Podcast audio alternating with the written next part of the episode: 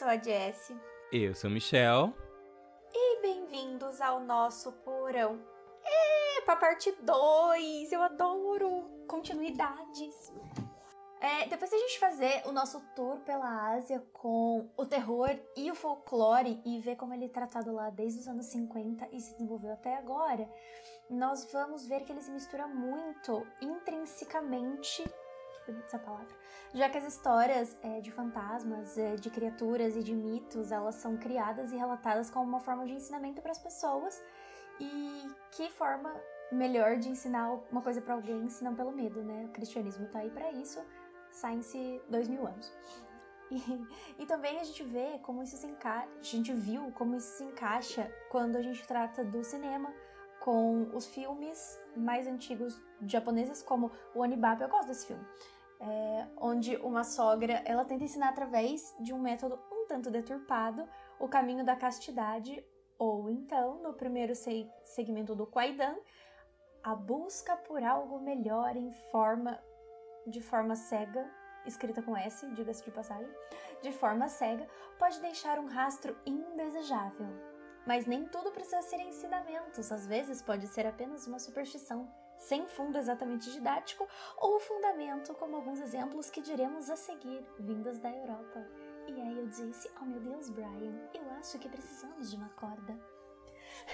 Como a gente sabe, a Europa, ela é, de certa forma, um terreno muito religioso, principalmente ali no cristianismo, é, com sua, tendo sua maioria de, de fiéis católicos, mas antes já existiam ali muitas culturas de povos originários com as suas superstições e a sua própria mitologia. E o que nós vamos falar nesse episódio é principalmente sobre o conflito entre esses dois tipos de crença, essas duas um, culturas se chocando. Sim, principalmente, né, o catolicismo, né, a cristandade com as mitologias, né, com essas crenças mais antigas, né, o paganismo e tudo mais. Agora, né, indo, por exemplo, assim, para a Rússia, né, que é um terreno um pouco... Tá aquela, né, intermédio entre Europa e, e Ásia, né? A gente vai falar sobre o horror na, na era soviética, né? O primeiro filme de horror na era soviética, chamado Vi, o Espírito do Mal, que foi feito em mil novecentos e sessenta e sete. Assim, é a terceira filmagem do, desse conto do Nikolai Gogol, né? Nikolai Gogol. E ele foi inspirado na lenda, né? E nos escritos do ucraniano, É, chamado Vi mesmo, né? E ele narra a história de três jovens seminaristas que estão de férias numa viagem para suas casas, né? Eles estão de férias e eles estão voltando para suas casas. E os três, eles param numa pequena aldeia, né? Cosaca, né? Que... E pedindo repouso e comida, o que era muito comum na época, né? Principalmente para seminaristas, eles passarem nas casas e pedirem abrigo e comida. E nisso, é, a noite, é, chega a noite e eles pedem esse abrigo. E uma senhora é, abriga eles, né, para dormir em uma, num estábulo. E nisso, um deles, que é o chamado Khoma, né, ou Khoma, é, Khoma Brut, né, o nome completo dele, ele recebe a visita dessa senhora na, na, quando ele está dormindo. Só que nisso, essa senhora, essa, essa idosa, ela se revela ser uma bruxa. E pega ele como se fosse um, um cavalo e, e cavalga nele e voa com ele, nas costas dele. E ele diz, é, nesse momento, vários exorcismos e pede para que ele, para que ela liberte ele. E nisso, ele cai com ela, que está em suas costas, né? Ele se sacode e fica falando vários exorcismos. E quando ele cai, é... a situação meio que se inverte na... nesse momento. A... Aquela senhora, aquela idosa, né? Enquanto ele tá batendo nela e, e... e flagelando ela, ela, na... nos últimos momentos meio que de vida, volta a se tornar a uma bela jovem. Então, nesse momento onde ele tá aterrorizado, o Kumai, ele foge de volta para onde que ele tava, pro seminário onde ele tava, que ele morava, e, e fica lá. E nesse meio tempo, ele recebe a notícia de que uma, uma, uma jovem morreu, que era filha de um dos de um rico fazendeiro da região que tava por ali, e ela pede como último... como último desejo, como último suspiro de vida, para que aquele jovem, o jovem Khoma, fizesse, rezasse as missas do sétimo dia, né?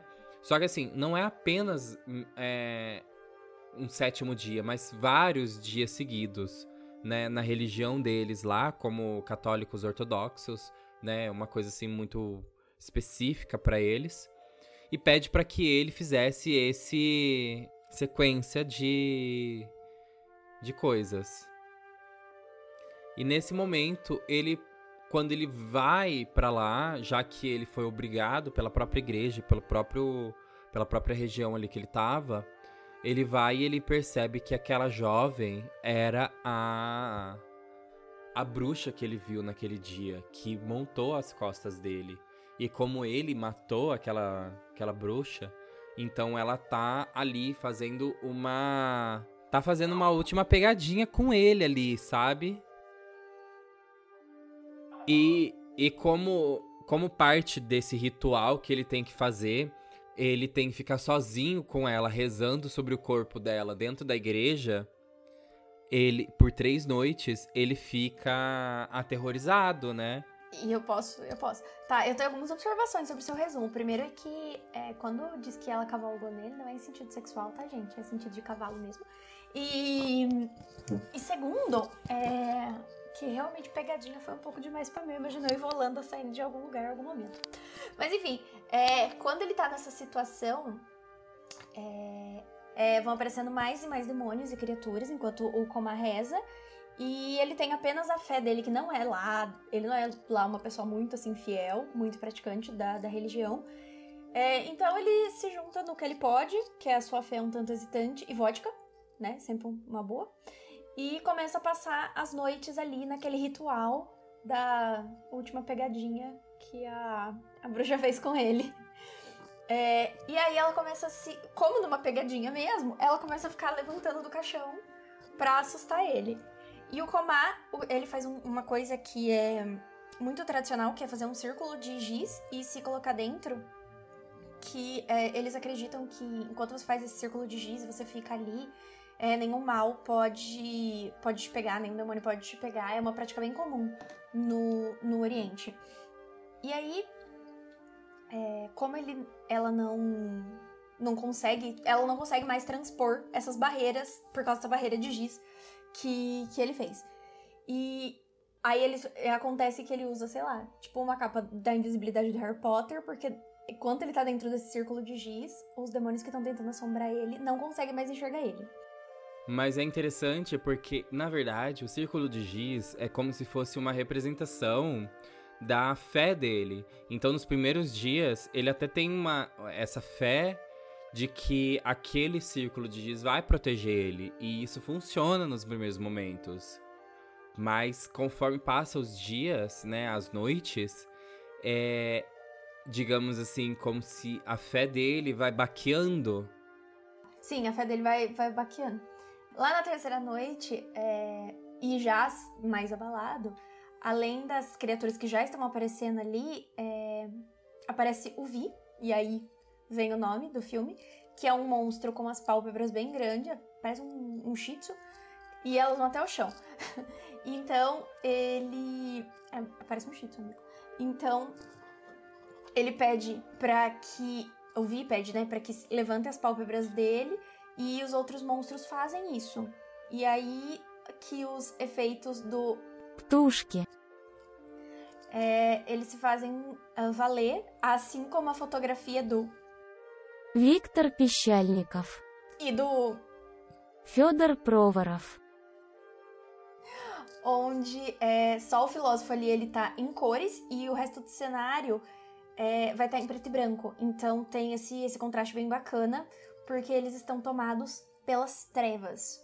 E o Khoma, ele não, tem, não pode olhar para esse monstro, mas ele acaba cedendo, porque, como todo ser humano, ele é muito curioso. E aí ele morre de, de medo. Essa lenda do filme do Vi, ela é bem famosa, porque ela já foi utilizada em, acho que, bastante outros, outros filmes. Tem até a questão... Se, se a gente comparar... Miau! Tem até a questão, se a gente comparar com, com o cristianismo, tem até a questão da, da mulher de Ló, né? Que virou a coluna de sal por ser curiosa e olhar pra trás. Então tem esse paralelo bacana. E se a gente pensar, eu acho que... Ah, pode falar. Entra muito também essa ideia de você olhar nos olhos, né? É...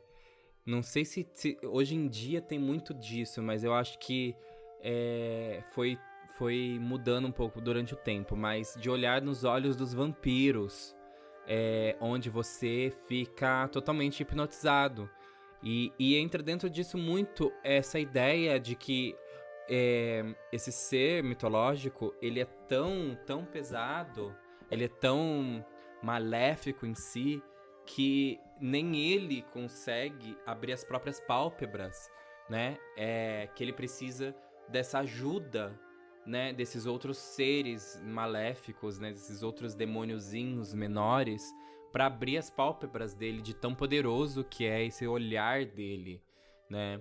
Eu acho isso muito interessante. Só que isso, é, apesar de estar dentro, né, de um, de um conto, de uma lenda católica, mas esses seres mitológicos, esses demônios, eles estão totalmente intrínsecos na, dentro dessa mitologia eslava, né, dessa mitologia russa, ucraniana, né?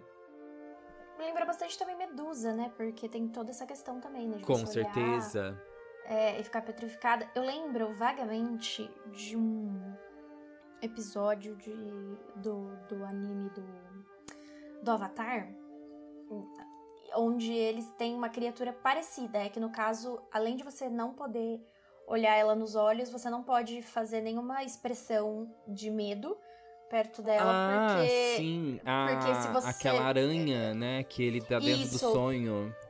Porque senão ele captura o, o seu rosto, e daí ele fica mostrando o rosto de várias pessoas que ele capturou. Então tá, tá ali uh, passando por, por lenda semelhante. Faz né? parte, sim, verdade.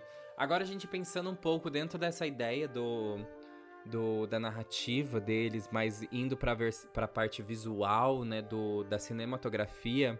As cenas do arco inicial do Khoma, por exemplo, no seminário, né, para as férias da quaresma, porque são a quaresma dentro desses quarenta dias, até o retorno e o início da novena da igreja, todos esses momentos eles possuem um tom azulado, um tom pálido, onde cria essa atmosfera de sonhos, de contos de fada, principalmente aquele momento em que ele é montado, literalmente, Pela, pela bruxa, é, é um tom muito onírico.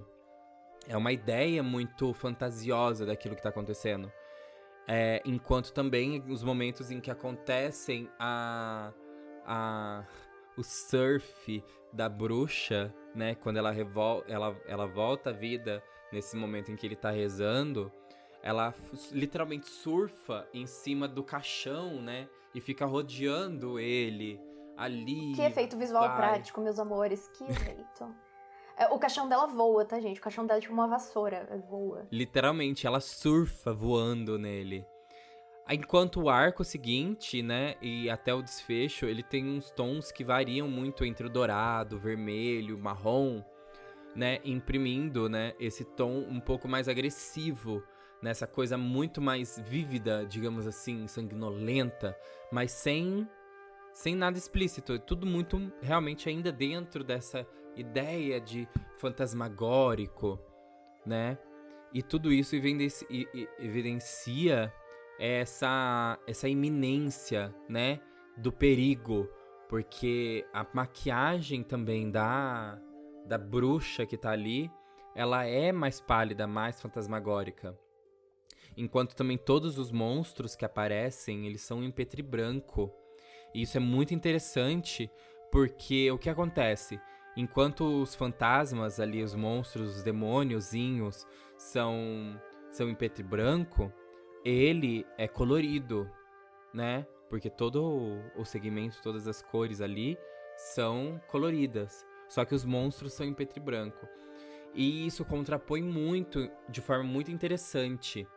Tanto que tem um segmento final, depois que o Khoma morre, que os amigos dele, do, do seminário, chegam e falam assim: ele sucumbiu pela fé, porque se ele tivesse fé, ele não teria morrido. Porque esse é onde que contrapõe, né, o paganismo com a fé cristã. Então, se ele tivesse a fé suficiente e não o medo pagão, ele teria se sobreposto aos seres sobrenaturais que estavam ali. Porque aquela bruxa e todos aqueles demônios eram pagãos. E a fé cristã se sobrepõe ao medo pagão. E é, e é isso. É, é, como filme, eu acho... Vi um... Eu não, não vou dizer que é um dos melhores, assim, que eu já assisti do, do gênero, porque eu acho que ele poderia ser um pouco menos arrastado, mas eu até entendo, pelo ano que ele foi lançado, é, o ritmo dele, porque os filmes mais antigos, eles têm um ritmo muito... muito mais lento do que os que a gente está acostumados. Mas eu acho que ele se propõe... No que ele... Dentro do que ele se propõe, eu acho que ele vai bem, assim. Eu acho que eu discordo um pouco assim. Por exemplo, eu... ele tem uma hora e vinte, setenta minutos de, de duração, setenta, oitenta, no... não chega a ter noventa minutos de duração. Eu acho que ele é bem dinâmico, na verdade. Bem dinâmico. As cores deles, a, a, a ambientação, assim, tudo... Tudo passa uma ideia muito onírica, muito fantasiosa o tempo inteiro. Sim, eu acho que se ele durasse um pouco mais, ele teria muito... Seria muito chato. E, e realmente, o começo, os primeiros minutos, assim, são meio arrastados. E tem algumas partes que a gente se pergunta, meu Deus, o que eu tô fazendo aqui? Tô assistindo esse filme. Mas eu acho que vale a pena. É um filme que é muito bom. É... Pela, pelo, pelo lugar onde ele é feito, né? Porque ele é um filme soviético, né? Na época em que é o alto, né? Alto momento do, do, da União Soviética. Então, assim, por ser um filme soviético, ele tá muito bem, bem feito, né? Numa época em que eles não... Não apreciavam, digamos assim... gastar dinheiro com, com filmes soviéticos, com principalmente filmes de terror soviéticos, né? Exato. Não, é aquilo que eu falei, eu acho que pro que ele se propõe, ele faz um, um bom papel. O meu problema com filmes uh, mais antigos, quando eu digo antigo é, tipo assim, mais de quarenta anos atrás, é que eles têm, quando eu digo que eles têm cenas arrastadas, é que os segmentos são muito longos. Em determinados momentos, você, você acaba, eu pelo menos acabo me perguntando, tinha necessidade de fazer uma cena tão longa? Mas, assim, o tempo de filme é legal, o timing do, do filme, ele é bacana. É que eu acho que tem algumas cenas que são muito estendidas. Mas, fora isso, é um, é um filme que se propõe, é, que cumpre o que propõe. E é. um, um, uma curiosidade é que essa, essa história desse filme, ela foi usada para dar origem ao filme A Maldição do Demônio, né, ou La Maschera del Demônio, que é do Mario Bava, dos anos sessenta, mil novecentos e sessenta. É, esse filme no Brasil, ele teve vários, vários nomes, né, mas se você procurar por A Maldição do Demônio, talvez ache mais fácil. Mas assim, os dois filmes, eles são completamente diferentes, pra começar, principalmente pela fotografia e tudo mais, eles são bem diferentes. Enquanto um, né, que é do Mario Bava, ele é totalmente em preto e branco. O outro é mais colorido, com, essa, com esse filtro meio azulado o tempo inteiro. E, e a história muda muito, assim, né? Mas como base, ele foi usado para essa história do Mario Bava, né? A Maldição do Demônio. E a partida, né? A, a, da história conta dessa mesma questão da bruxa e tudo mais. Mas ele só aproveitou no seu filme o nome, alguns personagens e o fato da bruxa mesmo, né? Pegou a rabeira e seguiu. Passando lá pra Europa, a gente vai falar de um filme de mil novecentos e sessenta, é, do, do Bergman, inclusive, que é um dos melhores diretores da vida, assim, é chamado Fonte da Donzela, e ele é uma adaptação de uma balada sueca lá do século treze, e ele trabalha justamente essa temática da religião quando a gente tem a questão paganismo versus cristianismo. É, então a gente tem essa questão de, de inocência, de moralidade, de pecado, porque tudo que é cristão geralmente se remete a essa pureza, enquanto que tudo que é pagão é remetido ao profano, à libertinagem sexual, etc, etc, e aqui a gente tem um pouco disso. É, quanto à sinopse, esse filme ele traz a história de um casal que vive lá na Suécia, e num momento em que a população ela estava bem dividida realmente entre essa questão de seguir o cristianismo ou continuar ali com alguns dos costumes pagãos da época, e aí nós temos um casal chamado Her... É, Her eu não sei pronunciar o sobrenome deles. Her Como pronunciou? Não, ele... Não, não, tá, não, é, eu tô confundindo com o U. É o Her Tori e a Mareta Tori, e eles formam um casal, eles moram lá numa casinha rural. Eles têm uma filha e eles querem, como cristãos convictos, eles querem muito que a filha se mantenha pura. Então, ela tem quinze anos e ela fica levando velas para a igreja em honra à Virgem Maria, né? Só que em um fatídico dia, a, a Karen, que é a garota, quando ela tá indo para a igreja, ela é violentada e assassinada por dois pastores de cabras. Pastores de cabras desses que, por um acaso, quando, quando a noite cai, eles vão até a casa dos pais dela e pedem abrigo. Eles não sabem que, que são os pais dela, tá?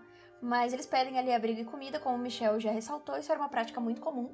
Eu acho que, provavelmente, se você já viu filmes de época, é, você sabe que as pessoas faziam isso e, e tranquilo, assim. Abrigar estranhos na sua casa era uma coisa super comum. E...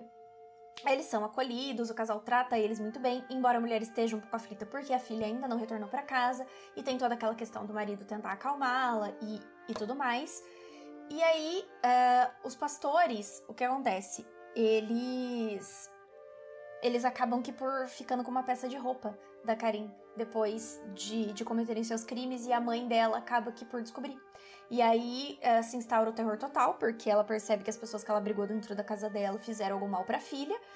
E ela, ela diz que vai pensar, porque eles oferecem essa roupa, na verdade, pra ela comprar, entendeu? Eles falam, ó, oh, a gente tem essa peça de roupa aqui, você não quer, tal coisa, coisa e tal. Ela fala, ah, vou ver com meu marido ali, vou perguntar, entendeu? E agora, ele, a partir daí, desse momento do filme, eles decidem, é, por maneiras um tanto... É, inescrupulosas, digamos, se vingar das pessoas que, que assassinaram a, a filha deles. E é muito interessante que, se você prestar atenção nessa sinopse desse filme, parece algum filme que você já tenha ouvido falar, já tenha assistido, não é? Não parece muito? Por exemplo, aquela história da... da A Última Casa à Esquerda, ou... A Vingança de Jennifer. Sim, e, e sabe o que me lembra bastante? Quando eu assisti esse filme a primeira vez, ele me lembrou bastante também, é claro que numa temática bem mais independente, aquele filme Doce Vingança, porque é mais ou menos o que acontece. Mas só que... então, A Vingança de Jennifer. É Doce Vingança, amigo. Não chama... Jennifer é, não, é, é porque a, a Vingança de Jennifer é, é o original dos anos setenta, né? Esse daí, a, a Doce Vingança, é o remake dos anos dois mil. É o remake. É, e daí tem o dois também, que é uma outra sim. menina que nada tem a ver com a Jennifer. E aí tem um três, um quatro e um cinco. Eu descobri, sim, assim, há sim. uns anos é, atrás. Eu descobri e eu tent... isso também. Eu tentei assistir e não gostei. O terceiro volta pra, pra narrativa da Jennifer. E aí, tipo, ela tá num grupo de mulheres e ela começa a se vingar dos caras que abusaram de outras uhum. mulheres. E o quatro e o cinco, eu sei que o cinco tem a ver com a filha dela. E... Então, e e é pra você ver, né? E é interessante como a... essa história, eles pegam essa, essa ideia do... dessa violação, dessa menina virginal, super... super caridosa e tudo mais. Porque a cena dela... É, indo levar as velas, ela está sendo acompanhada por uma outra menina. E essa outra menina, que era, ela é ela é, faz parte desse feudo, né? Porque é, essa história, como ela se passa no século treze, quatorze, ela é um feudo. E essa menina trabalha lá nesse feudo, só que ela é praticante do paganismo, né? Ou seja, ela é... ela adora Deus Odin e tal. Enquanto o, a família deles ainda estão... Ainda estão não, já estão fazendo oferendas e já estão devotos ao cristianismo. Então, é, é, esse filme, ele lida muito bem com essa ideia, né, do paganismo versus cristianismo, né? É, onde você tem que se, se colocar num momento, num lugar onde você tem que ver qual caminho você vai seguir. Então, por exemplo, nesse momento em que a mãe da, da Karin, ela, ela percebe que a, essas pessoas que eles estão abrigando na casa deles, né, estão com a roupa da filha dele e a roupa da filha dela, que foram, é, que foi feita à mão para a própria filha, sob medida, onde ela estava lá ajudando a fazer a roupa, né, costurando cada pérola e tudo... e tá recebendo uma proposta pra comprar a roupa da própria filha, ela percebe que alguma coisa aconteceu e que eles foram os culpados. E quando ela conta pro marido e o marido é, entra num conflito interno, o que que ele vai? O que que ele faz, né? Ele vai pra fora e tá chovendo e ele se pergunta o que que ele precisa fazer e louva pra Deus. Pega um punhado de, de, de folhas e se martiriza e, e quebra a árvore e fica ali no momento em que ele se pergunta, né? Ele precisa de uma resposta de Deus, uma resposta divina sobre a providência que ele tem que tomar. E quando ele chega no momento em que ele tá, que, ele tá com, contra a árvore, batendo na árvore, batendo na árvore, e essa árvore quebra no momento em que ele pergunta se ele tem que se vingar, ele toma isso como uma resposta. Que aquela resposta é: eu preciso quebrá-los também. Eu preciso me vingar. Então, ao mesmo, do mesmo jeito que essa árvore cedeu à fúria dele, aqueles... aqueles algozes da filha dele precisam ceder pra ele também. E é aí que ele vai atrás de pegar um por um. Aí isso, isso eu acho incrível nesse momento, assim, sabe? É, a fotografia, no, no momento que ele tá fazendo isso, o, o, o, a chuva, o vento... Nossa, essa, essa cena é perfeita, maravilhosa, maravilhosa, maravilhosa, sabe? Ingmar Bergman é, é maravilhoso. O Sétimo Selo, eu só não coloquei aqui é, pra gente citar, porque eu já ia colocar um filme do Ingmar Bergman, né?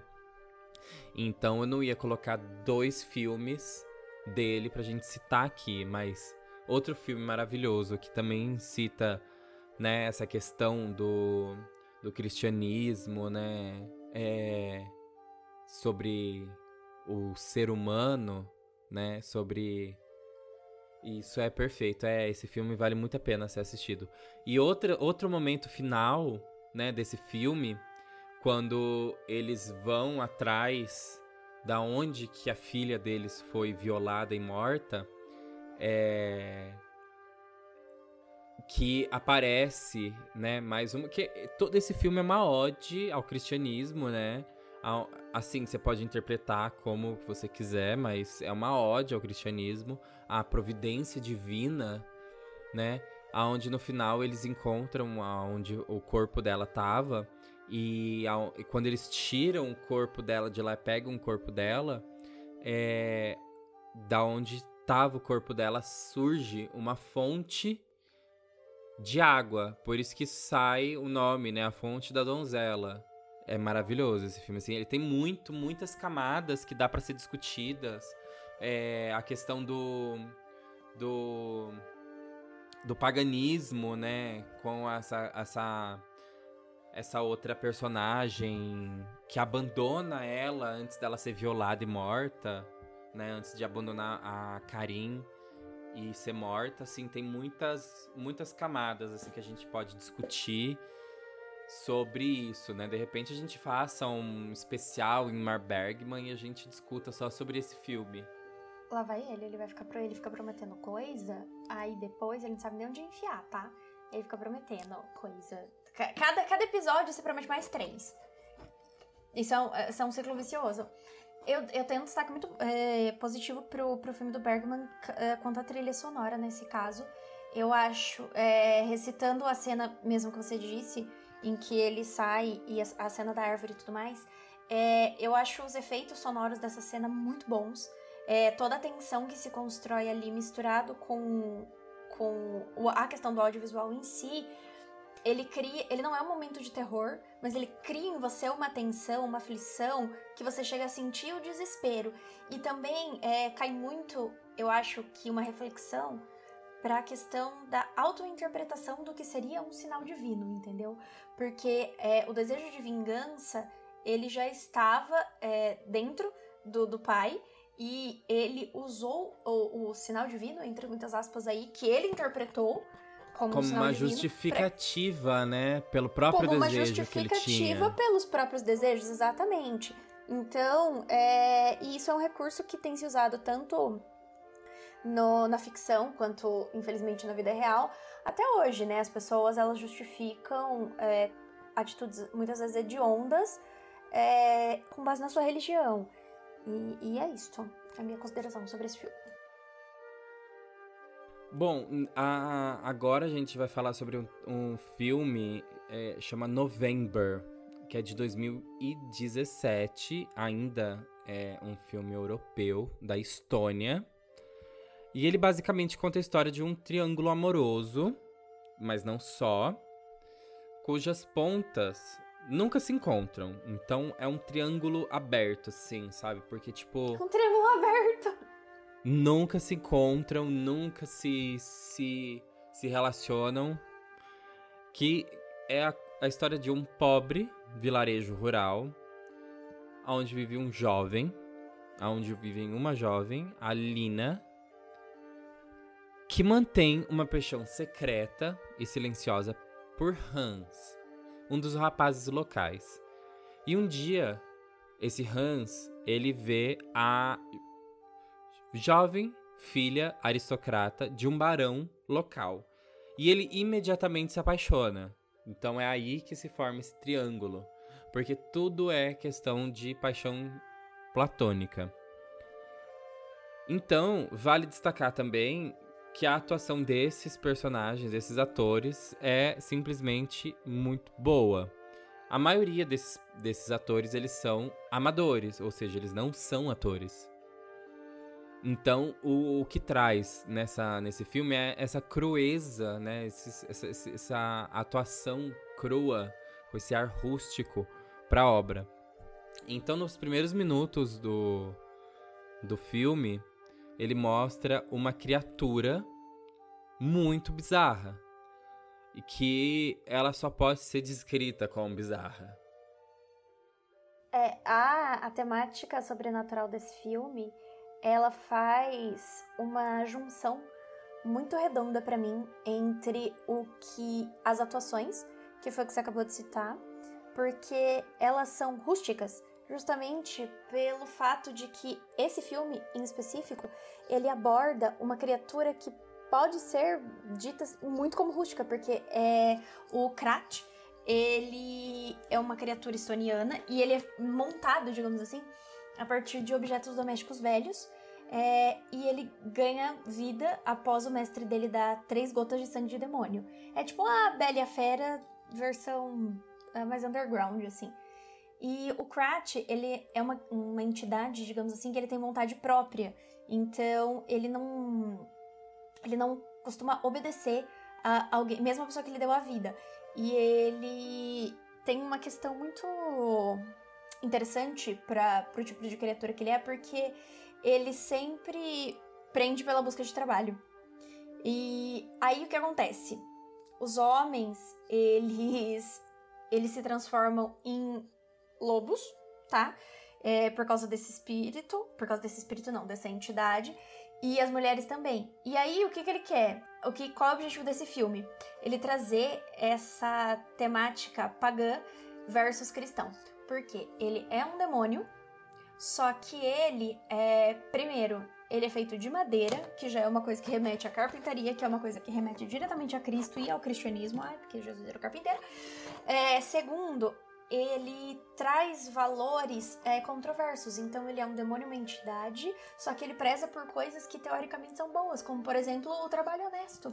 Então, assim, ele traz esses contrapontos interessantes. É muito interessante porque, tipo, o, a temática do filme, ela, apesar de trabalhar muito com essa questão sobrenatural, ela é mais sobre essa ligação, essa, sobre essas, essa... É, é, interpessoalidade, sobre essa aldeia pequena que, que vem ser é, abalada, digamos, por essa entidade que vem, que é esse barão, que é essa família aristocrata. Não é sobre esses seres sobrenaturais. Os seres sobrenaturais, ele está tão intrincado, né? É tão intrínseco ali a vivência deles, que é normal, eles fazem e trabalham com isso. A primeira cena do filme é sobre esse ser sobrenatural, né, esse Krat, procurando trabalho. É, ele traz é, esse contraponto muito bom, né?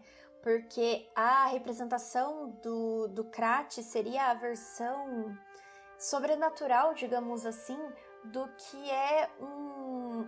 um patrão, um chefe, porque ele sempre tá procurando pessoas pra realizar trabalhos pra ele, entendeu? Muitas vezes contra a sua própria vontade o que elas estão fazendo. Então eu acho que ele traz uma metáfora muito, muito legal, assim, e que não envelhece, né? É, isso, isso é muito bacana. Fora que o filme em si, ele é um filme bonito de se assistir. Ah, como ele é bonito se ele é rústico e tem atuações rústicas. É, ele tem um cenário muito bonito, eu diria, não é cenário, eu diria que a paisagem em si, eu não vou nem chamar a fotografia, porque eu tive alguns problemas com a luz, assim, em alguns momentos, mas talvez seja porque o filme é antigo, mas a paisagem em si, em que ele se constrói, e dá pra se ver que é, tudo ali, quase cem por cento que é utilizado, é, é o natural mesmo, não se inserem muitos objetos na, nas cenas, principalmente nas cenas ao ar livre. É uma coisa que foi filmada a partir do que se tinha mesmo no ambiente, e eu acho isso muito bacana. É, perdeu-se um pouco isso hoje, né, devido ao tanto de efeitos especiais que temos, mas naquela época se usava mais isso.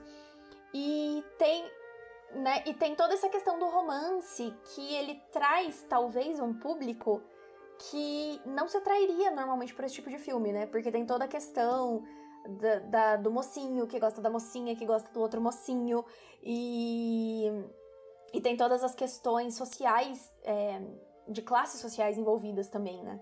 É, e, e é isso, assim, tem, tem essa questão. Tem e o filme, ele é muito onírico, né? Assim, ele é em preto e branco também, né?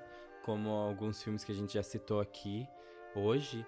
E ele, é, é, é, a fotografia dele, como a Jess falou, é muito interessante, e, e ele é muito é, é poético, né, de certa forma. Essa questão do, do amor, assim, tal, é, é um que move, né, o, o, o filme, mas ele é muito interpretativo, né, ele é muito...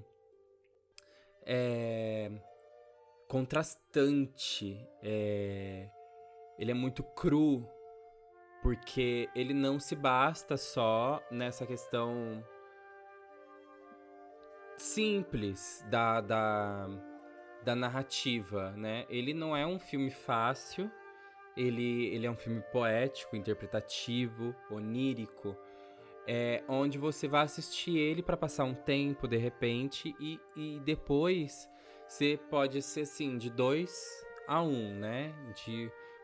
Você é, pode chegar e pensar nele, ficar pensando durante dias, ou você vai pegar ele, vai em, pegar e assistiu, legal, filme legal, e acabou, e sumiu da cabeça, e foi.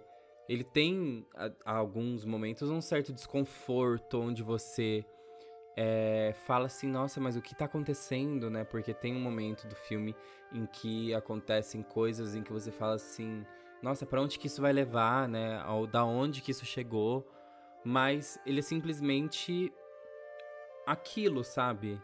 Você tá assistindo e... Porque ele é um... São várias partes de, uma grande, de um grande conto de fadas. Pra mim, esse filme é... Assim como a maioria dos filmes que a gente citou hoje, são contos de fadas. Mas não os contos de fadas que a gente tá acostumado, porque eles não são Disney.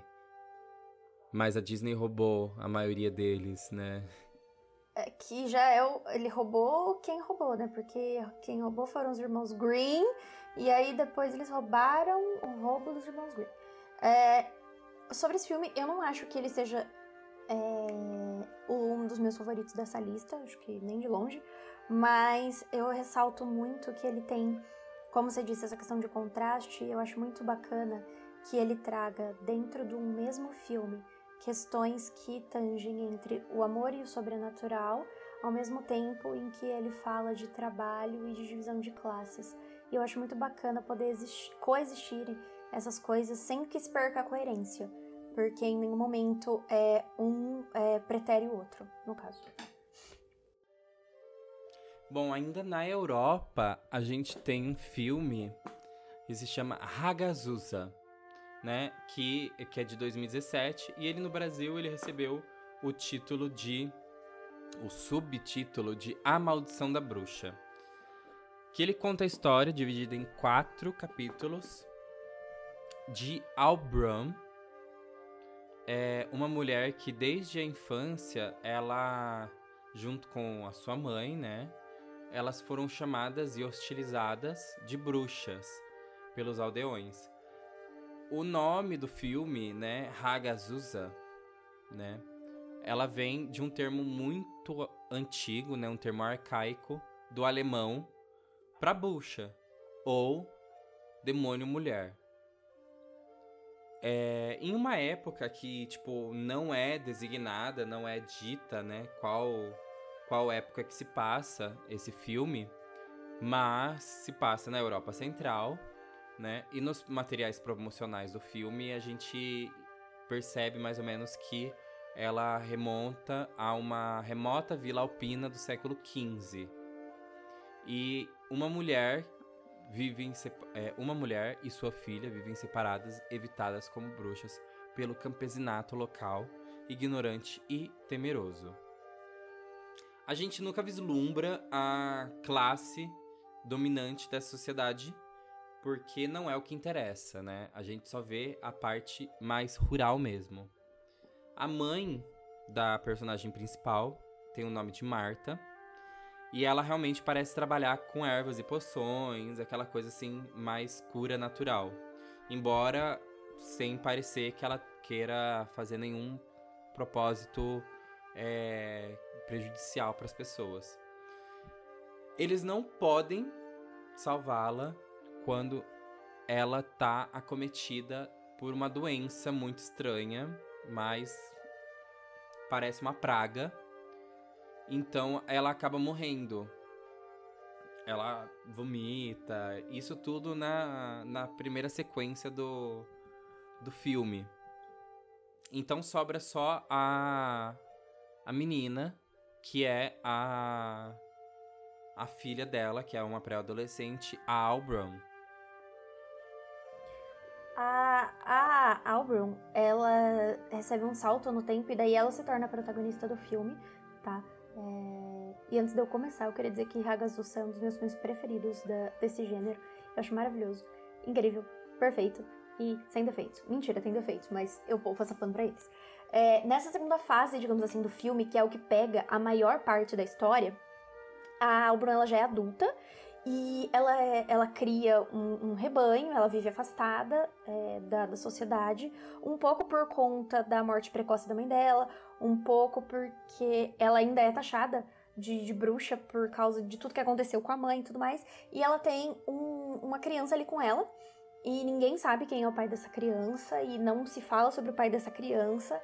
E elas vivem ali isoladas, ela não tem amizade, ela não tem contato com ninguém, ninguém quer ter contato com ela, né? É, porque ela também não é, assim, das melhores pessoas, digamos, tá? Ela é uma pessoa mal-humorada, uma pessoa ranzinza, ela é uma pessoa... Enfim, né? Ela não tem uma vida muito fácil, então eu passo pano pra ela, assim, e é isso. É... Aí, o que acontece? De repente, do nada, surge uma cidadã de, su... de mesma idade que ela, que é a Swinda, e a Swinda parece toda sorrisos, toda oferecendo amizade e tudo mais, e tudo de bom, mas ela nunca viu o comercial da Eliana falando você pega seus dedinhos e faz assim. Então ela simplesmente vai cedendo ali a tudo que a Swinda propõe a ela, e por não ter crescido, é, assim, não ter passado sua adolescência e a sua vida adulta convivendo com quase ninguém, a Albrun, ela é muito inocente. É, tipo, ela é uma pessoa muito fácil de enganar, porque ela não tem aquela malícia do convívio social. É, então a Swinda, ela é uma pessoa, uma personagem muito dúbia, muito duas caras, e ela vai é, conquistando a confiança da Albrun até que ela consegue é, dominar, manipular a Albrun de todas as maneiras, e isso acaba combinando é, em uma cena de agressão sexual, que por mais que não seja mostrada, porque não tem nada de físico nessa cena, hum. ela é uma cena psicologicamente muito difícil de assistir. É, eu confesso que eu, eu não gosto de, de ver essa cena, embora não tenha nada que se ver, é, muitas vezes... Um filme, quando ele te, te deixa pro imaginativo, ele pode acabar sendo muito pior. E é o que acontece aqui pra mim, é, no caso. E aí, depois disso, quando, quando a Albrun, ela já tá abusada de todas as maneiras possíveis que alguém pode abusar de outro ser humano, ela decide, então, que ela vai, sim, ceder a esse chamado da floresta que, que, ela, que ela ouve é, durante toda a sua vida, e ela tenta ignorar. É importante ressaltar que durante uma certa parte de sua vida ela tenta ignorar, tanto que é por isso que ela vive isolada e ela é muitas vezes taxada como louca. E aí ela, ela de novo, ela não pega os dedinhos e faz assim pras drogas, porque ela ingere uns cogumelos psicodélicos, ela fica muito louca. E aí ela, ela, ela tem uma cena que também pra mim é muito, muito bacana, que ela se banha numa, é, num lago e a água tá toda é, escura, grossa, densa pra caramba, e a hora que ela sai dali, ela parece outra pessoa, sabe? Ela parece é, como se ela, tudo que tivesse acontecido na vida dela tivesse sido lavado naquela água que está suja, sabe? Então acho uma metáfora muito boa pra, pra tudo que aconteceu com, com a vida dela. E... Aí tem a cena dos vermes também, que, que ela deixa os vermes comerem... É, não comerem, mas, tipo, ficar dançando em volta do pé dela, que é, que é muito, pra mim, uma, um simbolismo ali entre uma questão de vida e morte, porque, afinal de contas, os vermes vêm, né, quando a tua vida acaba. E, pra mim, esse filme é, é maravilhoso. Ele é uma obra-prima, é, esse filme. E é, literalmente, né, esse, esse momento dela, né, ela tá... É, se despindo da existência dela, se banhando em novas águas, onde ela tá se, se limpando do, do, das coisas dela. E esse, essa cena dos vermes também é literalmente como se estivessem terminando de consumir a carne podre dela, da existência dela, deixando literalmente tudo que ela tinha pra deixar pra trás, né? E, e, e os vermes literalmente mostram como se, tipo... O resto de existência dela tá sendo consumido ali, né?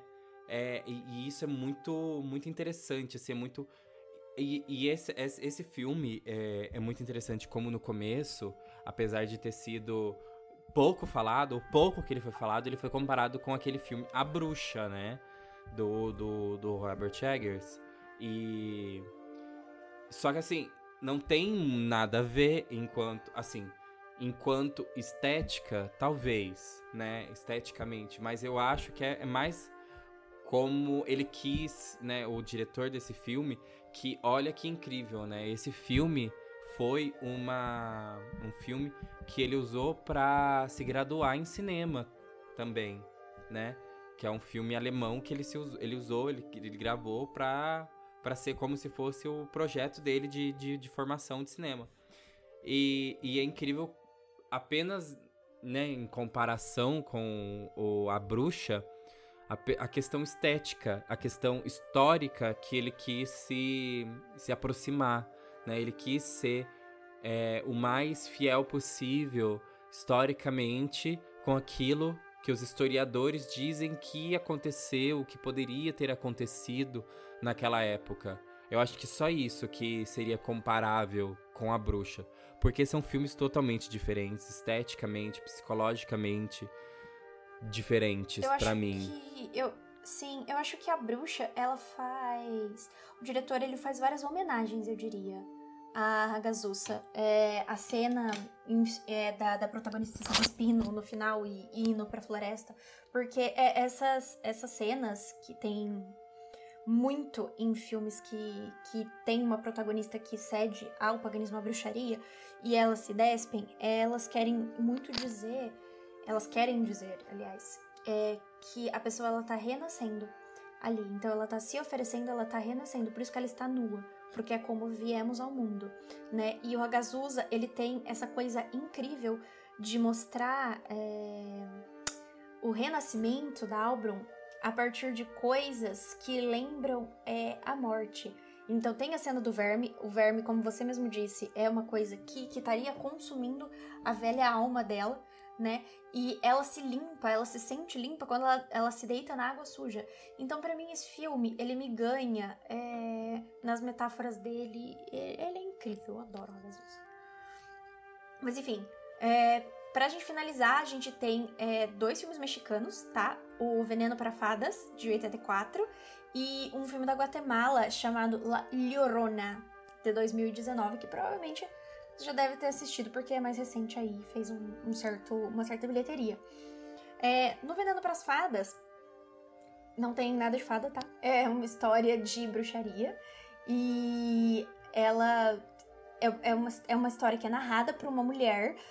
para uma criança. Então tem a mulher, ela tá contando para uma menina chamada Verônica é, uma história, e a Verônica começa a imaginar essa história, e aí é, ela conhece uma menina que chega na escola, nova, e ela chega pra menina e fala: oi, e aí, eu sou a neta das bruxas que vocês não conseguiram queimar.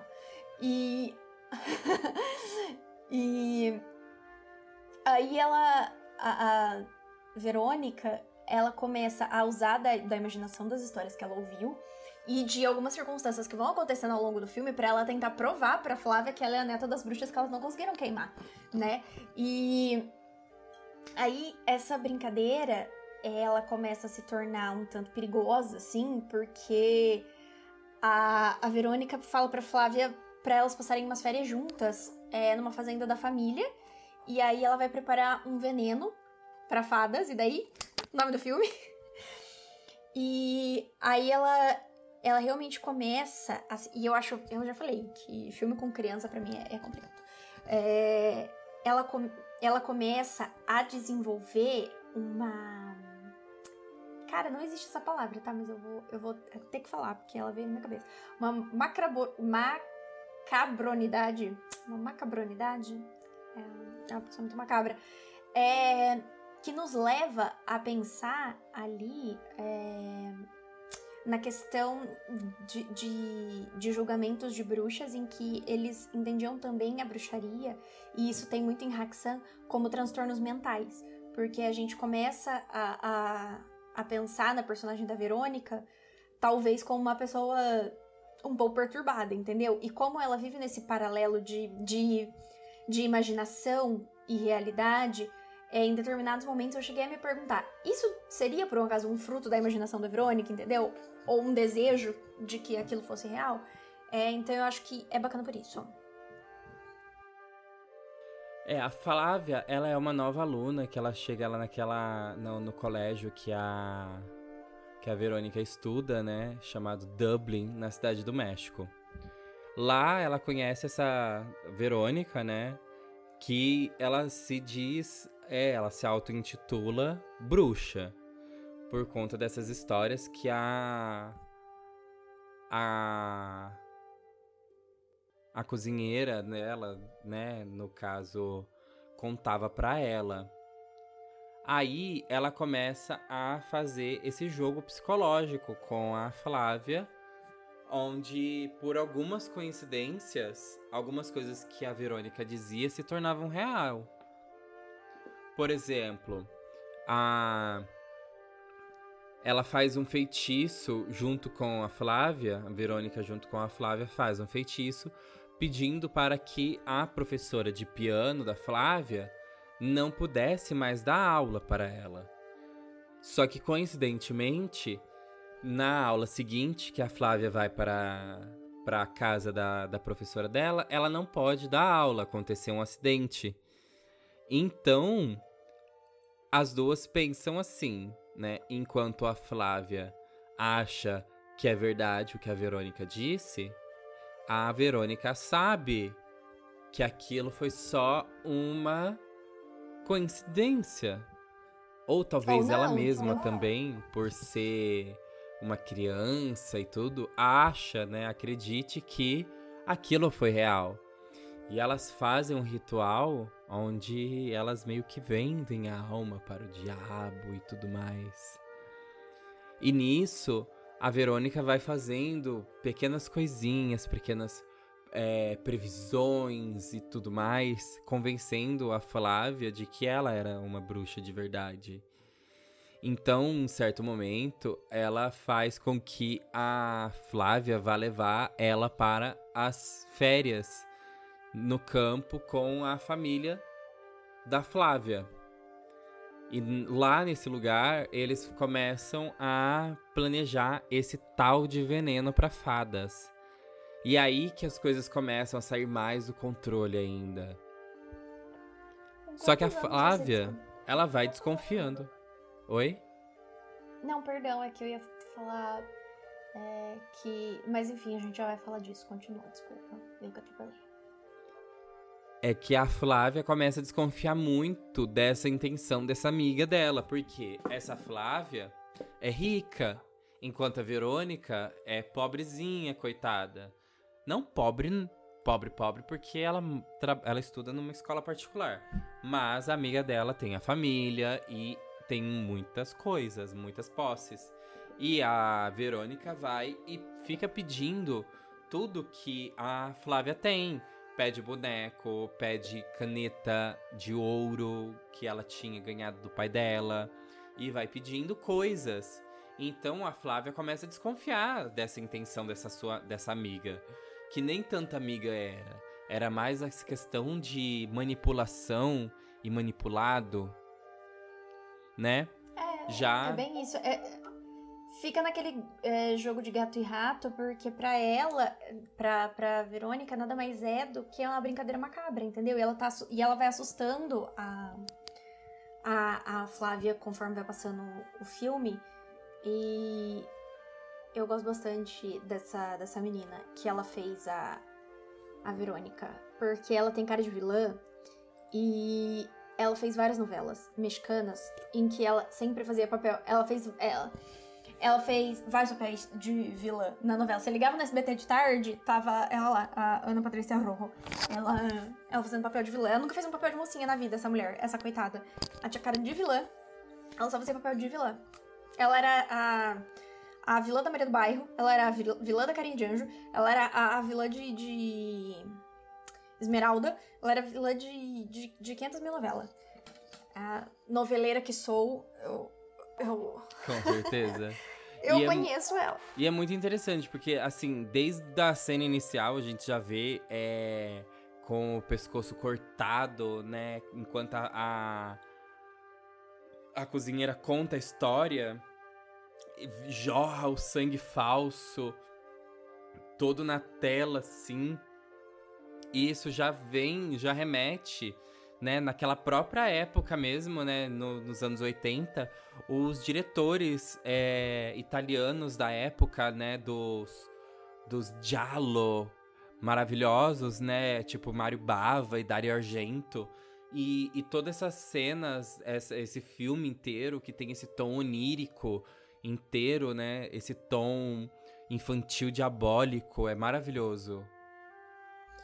Ele, como ele é, inclusive, filmado a partir da perspectiva delas, né, é, tem muito aquela referência aos desenhos infantis da época de não mostrar o rosto dos adultos, então mostrar só do, do metade do dorso, assim, pra baixo, porque seria a visão, é, o campo de visão da criança sem que ela tivesse que olhar pra cima. É, e isso trazia muito é, a, a ideia da centralização da personagem infantil dentro da história, né? É, então, nunca se vê os rostos dos pais, por exemplo, da, da Flávia, da Verônica. É, é só... É só daqui, daqui pra baixo, ó. Daqui, eu falo daqui como se alguém tivesse vendo, É, do né? ombro, pescoço é só, pra baixo. É só do, do ombro pra baixo, né? É... é tem uma Isso... cena, principalmente, quando a Flávia pergunta para os pais, né? Principalmente pro pai, que tá sentado no, no banco, lendo, na, na poltrona lendo, é, se bruxas existem. E, e a, o jornal tampa o rosto dele, e quando não tampa, a câmera tá mais abaixo do, do, do pescoço dele. Então, nunca dá esse, esse, esse, essa altura, né? Sempre tá numa altura das crianças. Se a criança tá abaixada, agachada, né? Por exemplo, nessa cena, a... a câmera tá mais nesse mesmo nível. Uhum. É, como se estivesse é, vendo o que elas estão vendo e só, os que elas tão, ou só o que elas estão vendo. Não é filmado em, em, em plano de terceira pessoa, né? Que exato, gente, exato. Em que a gente tem aquele quadro total da, da cena. Mas é incrível também como o, o filme, ele tem esse, essa aura de conto de fada deturpado, né? Principalmente porque é essa, essa ideia... de que é o conto de fada recontado pelo pensamento, pela cabeça dessa criança, que ela já tá é, num outro momento da vida dela, assim, tipo, um outro pensamento. Ela toda deturpada também. Então ela conta muito sobre essa maldade da infância, da, da criança, né? Essa relação do, da criança, do, que é bullying, né? Porque a gente percebe na, a, o contraponto da Verônica com a Flávia, né? Da maldade com a inocência. Então é sobre isso, a, essa ser manipulado e ser manipulador. Então, segundo eu vi em alguns momentos, em alguns lugares, alguns sites, as críticas, é, que esse é o último filme...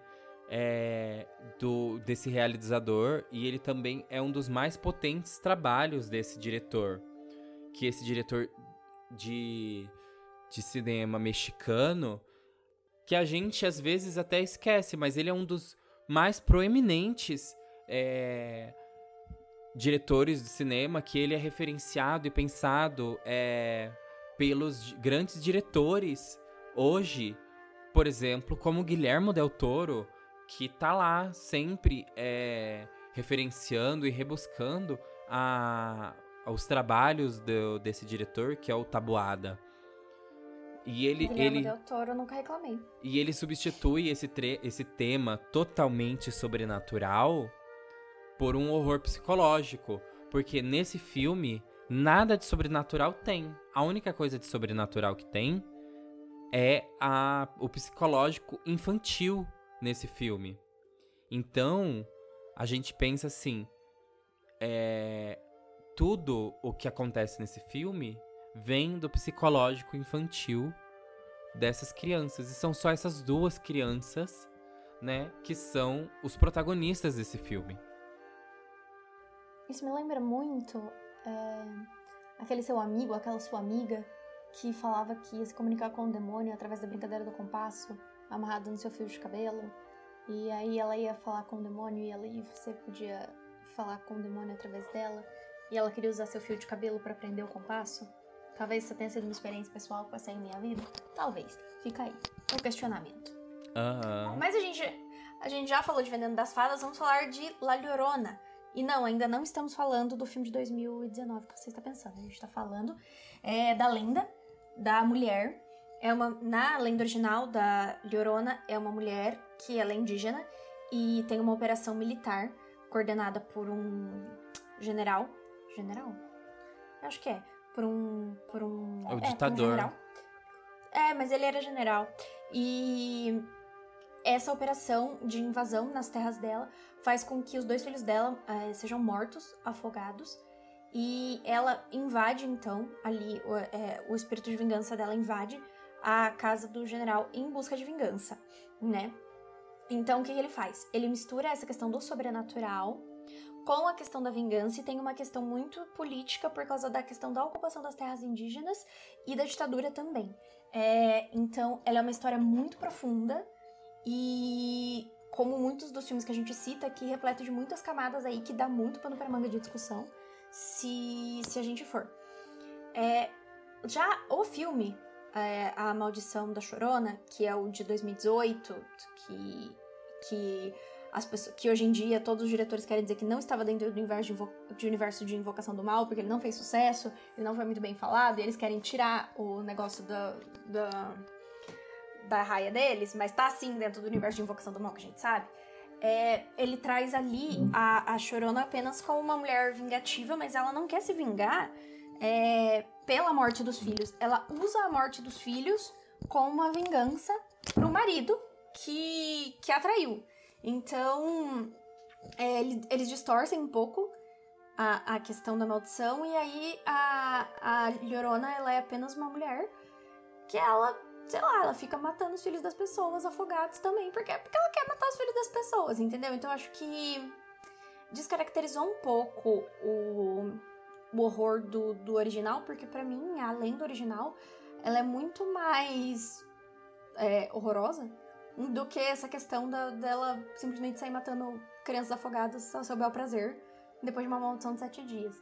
Então, é, e eu tenho uma confissão a fazer sobre esse filme, que eu não me orgulho, mas eu tenho muito medo desse filme, né? Eu tenho um sério problema na minha vida, que eu, eu tenho medo de filmes que não são pra ter medo, tipo Babadook e Maldição da Chorona. Tenho muito medo, talvez porque eu estava assistindo sozinha às três horas da madrugada na... com todas as luzes apagadas e fones de ouvido, e de repente a minha gata pulou em mim, e aí isso me traumatizou um pouco enquanto eu assisti esse filme, e então tenho medo, né? Terei que fazer igual... Como é que era aquele filme que a gente assistiu quando a gente era novo, e a mulher falava, o bode falava, e a mulher, a morta vomitava na boca dela, e... Arraste-me para o Inferno. Ela trabalhava no banco. Arraste-me para o Inferno, eu tinha muito medo daquele filme, Arraste-me para o Inferno, né? Eu, eu me mijava de, de medo, e o Michaço me mijava de rir, É, daquele filme. Aí eu não podia assistir A Morte do Demônio também, eu não podia assistir. Aí eu passei, tipo, uns sete anos da minha vida com medo. Aí depois eu fui reassistir e percebi que era besta. Babadook, eu não tive coragem de fazer isso ainda. E Maldição da Chorona também não. Embora seja um filme bem bosta, eu sei. Eu morro de medo daquela cena da piscina. Morro de medo daquela cena da lava na cabeça da menina na banheira. E é sobre isso, eu só queria fazer esse desabafo. Não pode falar do, do filme, realmente. Você já é falou tudo que estava escrito ali? Não. Não, não falei tudo não, mas é, a, é que eu realmente eu precisava botar isso pra fora. Eu queria que as pessoas soubessem que eu tô medo desse filme.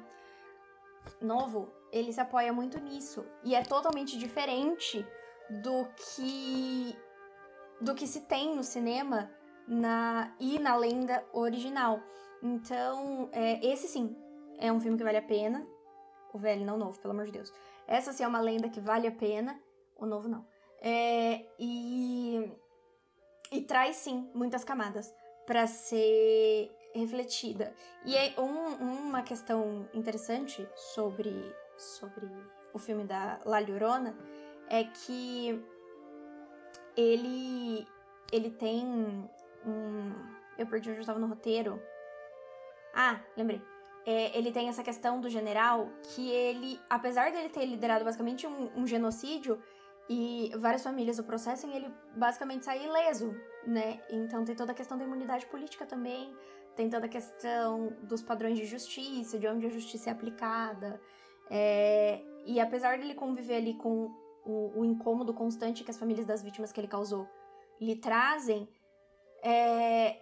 isso não, não, não o leva à, à justiça. E aí sim, é...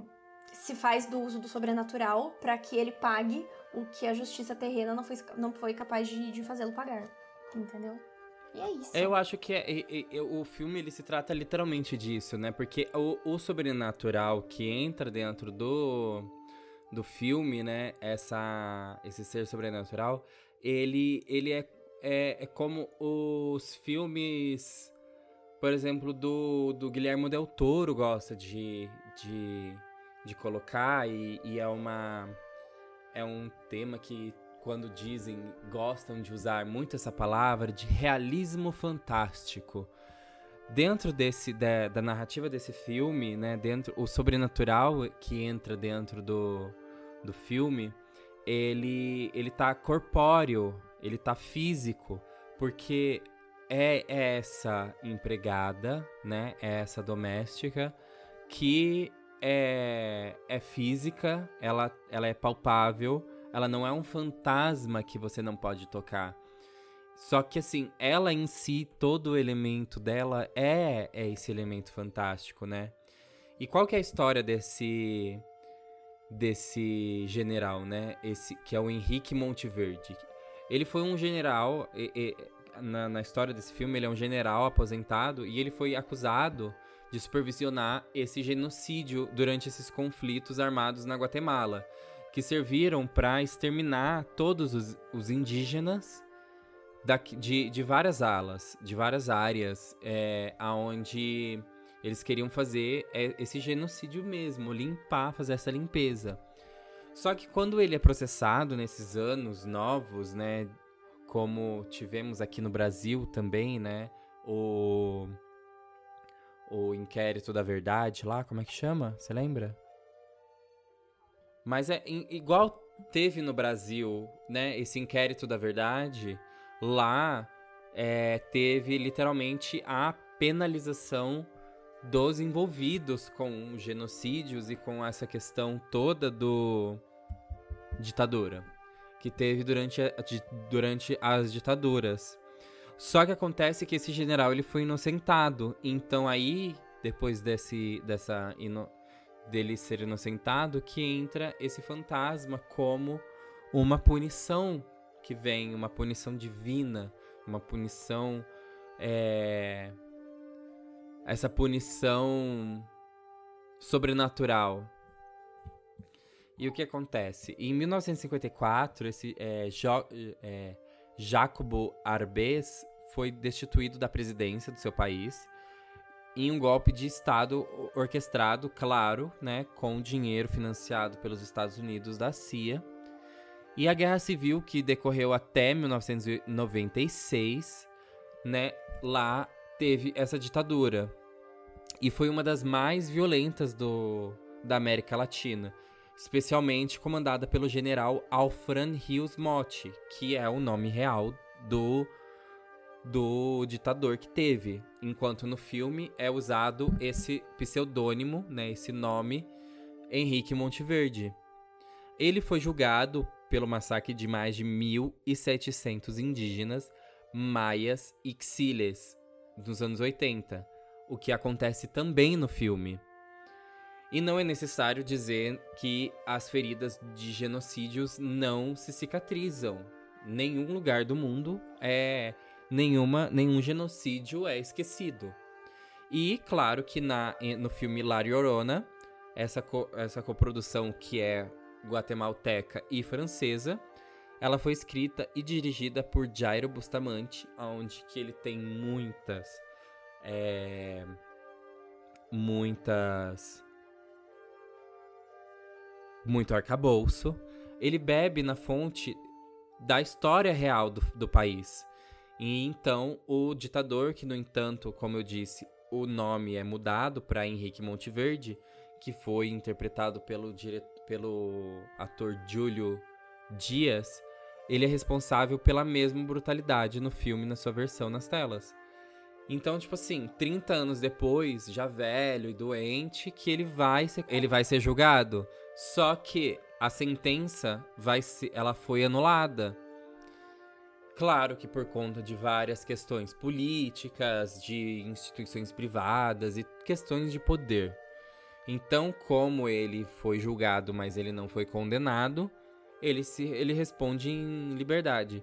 E o que acontece? Na frente do, da casa dele, começa a acontecer protestos e protestos. E nesse fervilhão de protestos que aparece a personagem da Chorona como uma mulher doméstica.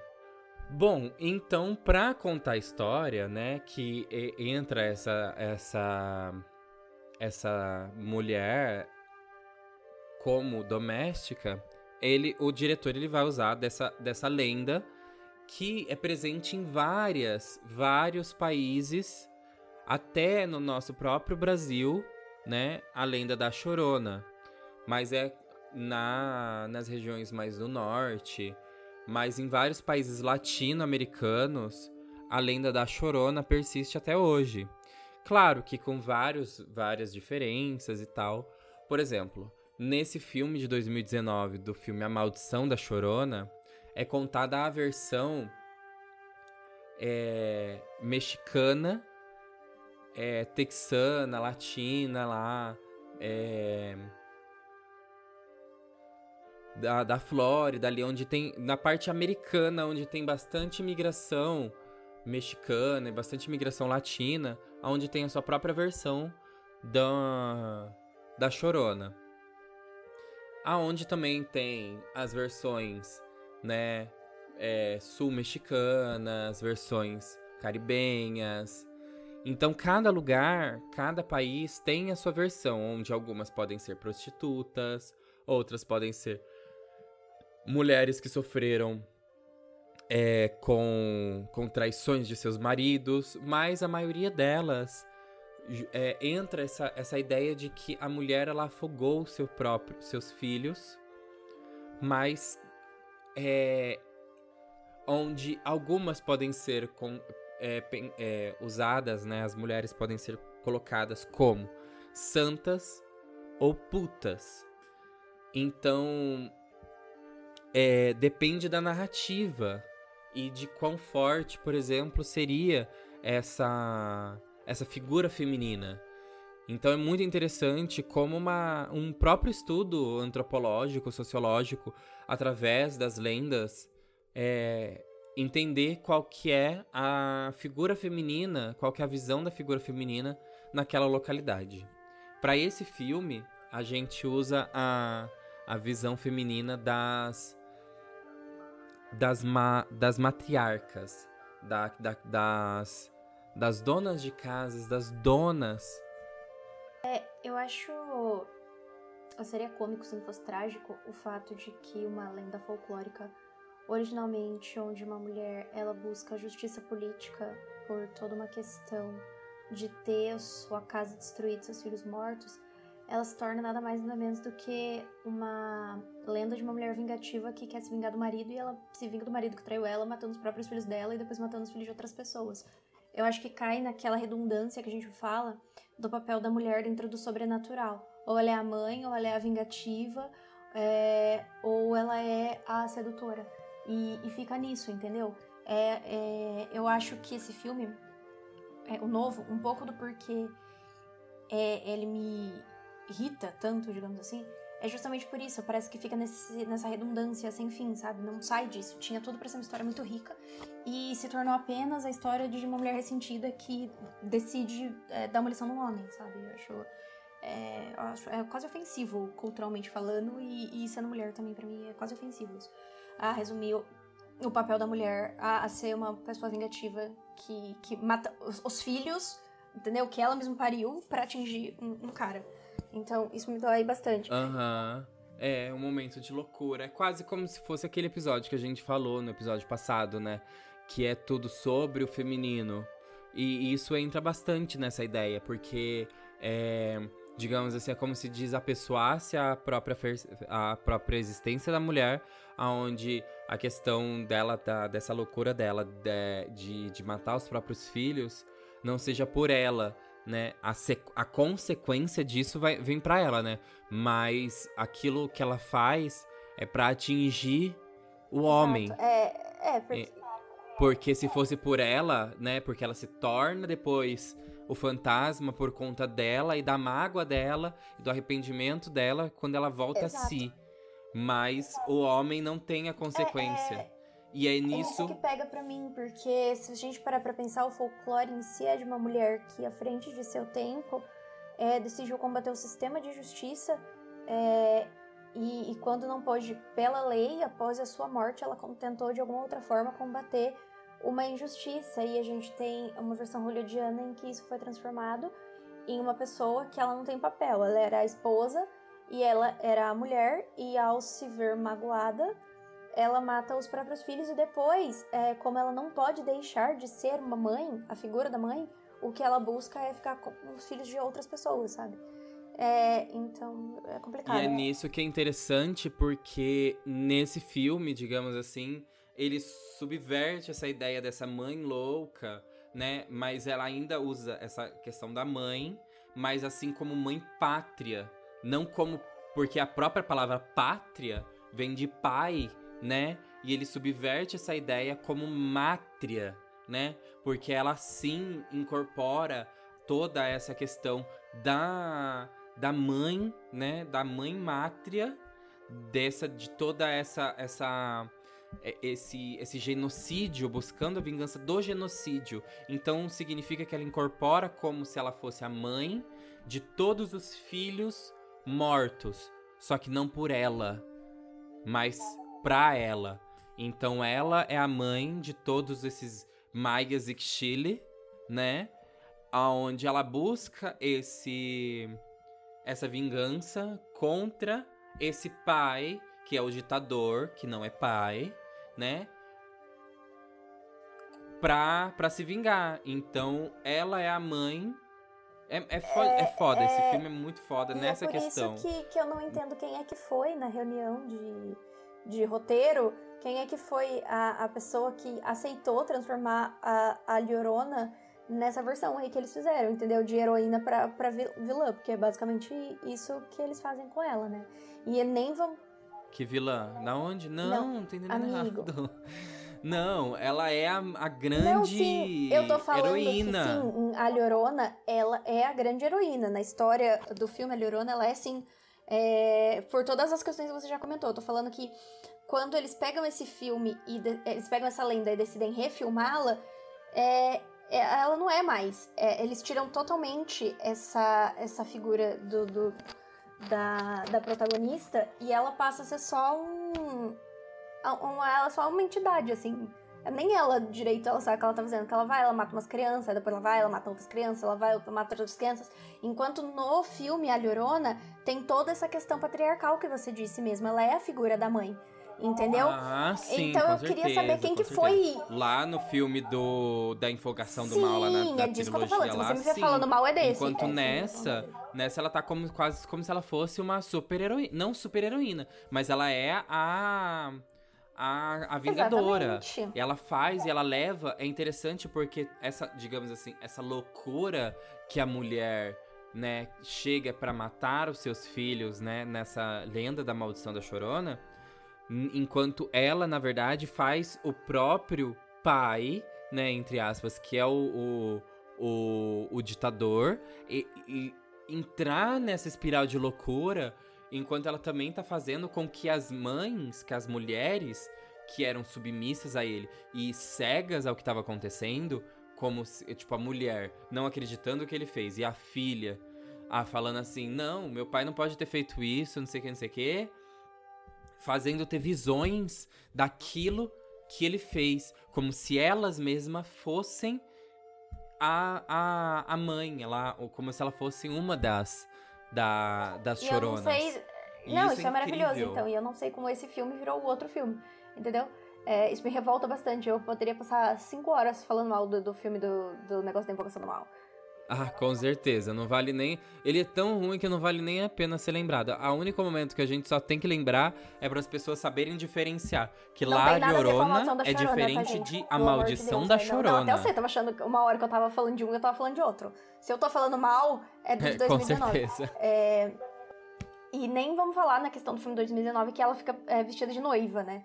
Tem que aí a gente, a gente abre um outro sete, Nossa, sete metros de tecido de Deus, do pano pra manga. Gente, vamos pensar. Nem existia. Sabe, ela, ela não era noiva, ela já era casada, era mãe de dois filhos. Vamos, vamos pensar. Exato. E, e, e tem, é que, na verdade, esse filme ele foi mais inspirado na Medeia do que na Llorona, na verdade, né? Porque a Medeia que tem toda essa questão também de, de matar o marido, matar os filhos num acesso de raiva, pra se vingar do marido e tudo mais. É... Mas é isso, você quer acrescentar mais alguma coisa? Não é isso, gente, eu só quero dizer pra vocês, assistam o filme La Llorona, que é um filme muito bom. Eu sei que, assim, o ritmo é um pouquinho mais lento, mas se você assistir com a mente aberta... Minha irmã de catorze anos assistiu e amou. Então, quem é você pra não se assistir? Se a irmã do Michel gostou, sabe? Se você não gostar... Não, não estou comparando, gente, ela é gente, o padrão aqui, entendeu? Se a Mariana gosta, todo mundo gosta. Se a Mariana odeia, todo mundo odeia. Tá vendo, Mariana? Ouça esse episódio que você tá ouvindo seu nome você aqui. Você é o padrão, Má. Você é o padrão. Cara, é isso, entendeu? É... Então, eu mais uma vez aqui reitero que eu detesto o filme de dois mil e dezenove. Eu gostaria de, ter... de encerrar falando isso. Mas que ainda assim, é, eu, o meu preferido, assim, do topo da lista de ódios ainda continua com Carnivore. E, e sempre continuará com Carnivore, embora eu esteja aí planejando. Carnivore Forever. Carnivore Forever. Carnivore é, até o, é, o final. Llorona por Carnivore. É, vou fazer uma camiseta. E, e, e vem aí. Não, o Carnivore só vai ser substituído se... Porque vem aí o, os filmes de, de tubarão, né? E aí a gente já entra num negócio mais underground, que eu tô, tô preparando. Mas é isso, gente. Hoje vamos ficando por aqui, tá? Não se esqueça de nos seguir lá nas redes sociais. A gente tá postando alguma coisa, provavelmente quando esse episódio for ao ar, sim. É... Se não, eu posto stories, lá a gente posta memes, é divertido, a gente faz reposts, tá? Siga a gente, siga a mim e o Michel nas nossas redes sociais também. Porque que a gente posta conteúdo lá de vez em quando também, que nada tem a ver com o podcast, mas segue aí, né? Engajamento é sempre bom. Sigam-nos sigam os bons. Sigam os bons, sigam os maus também, sigam, sigam todos. E não se esqueça de, de curtir o nosso podcast, tá? Não se esqueçam aí de compartilhar com os amiguinhos de vocês, dar estrelinha e tudo mais. E é isso. Hoje a gente vai ficando por aqui. Um beijo pra todo mundo. E eu tô enrolando bastante pra me deixar terminar de beber água. E até o próximo episódio. Tchau.